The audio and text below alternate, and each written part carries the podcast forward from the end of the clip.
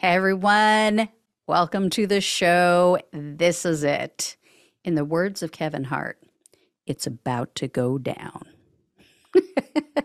the special counsel has notified Donald Trump that he is a target in their January 6th investigation, and he has four days in which to appear before the grand jury investigating the matter.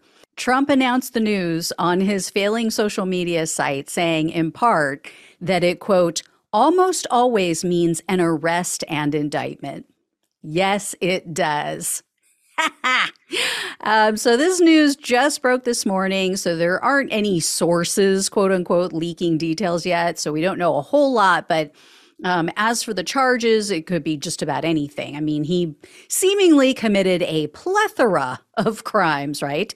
Jefe, do you know what a plethora is? Um, I mean, like a potpourri of crimes, a, a poo poo platter of crimes, if you will. And I think you might. Um, so, anyway, my guess is that Jack Smith is trying to indict prior to the Georgia DA.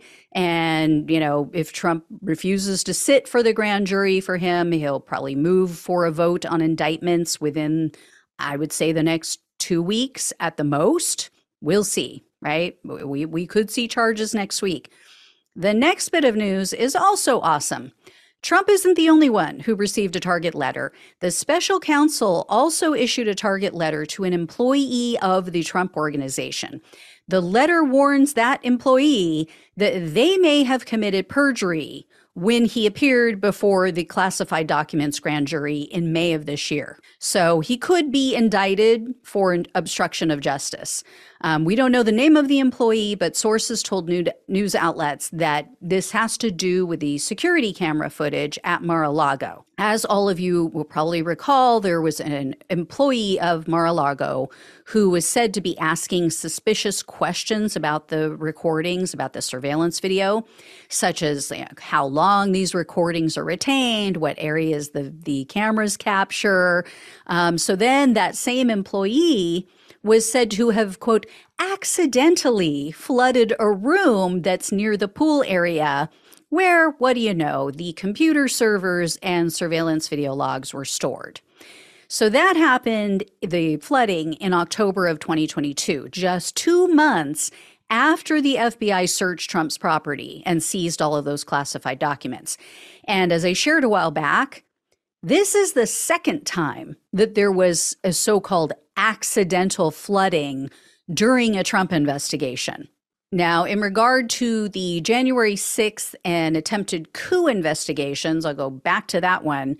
Um, the special counsel is said to have recently interviewed city and state officials in Arizona, Michigan, Pennsylvania, and New Mexico. And then, in addition, also, they've interviewed Trump's former aide, Hope Hicks, also Trump's son in law, Jared Kushner. They both appeared before the grand jury. Their testimony is said to be centered around the question of whether or not Trump knew that what he was saying about the election was a lie. Or did he truly believe that he won? Also, according to the sources with knowledge of Kushner's testimony, they say he told the grand jury that Trump really did believe that the election was stolen.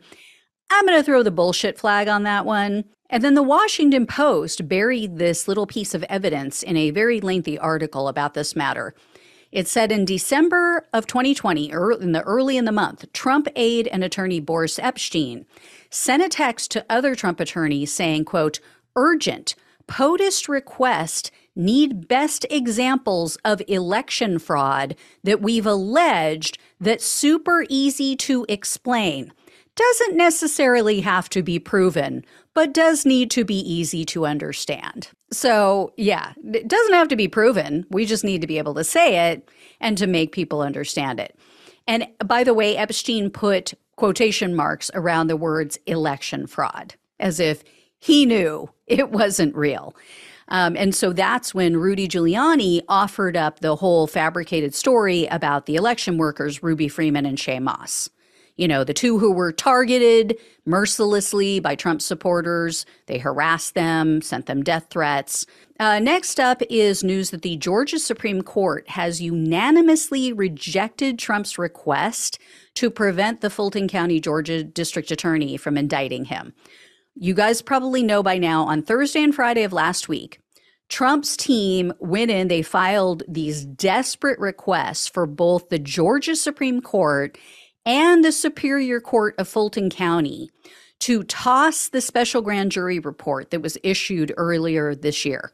And then his attorneys also asked these courts to bar the DA, Willis, from using any of the information from that report to try to indict him. And also, they want the, the courts to terminate these proceedings, these traditional grand jury that's ongoing right now as we speak. Because, like I said, last week, two different grand juries were impaneled. One is said to be reviewing that special grand jury evidence, and then they will vote on potential charges for Trump and his friends.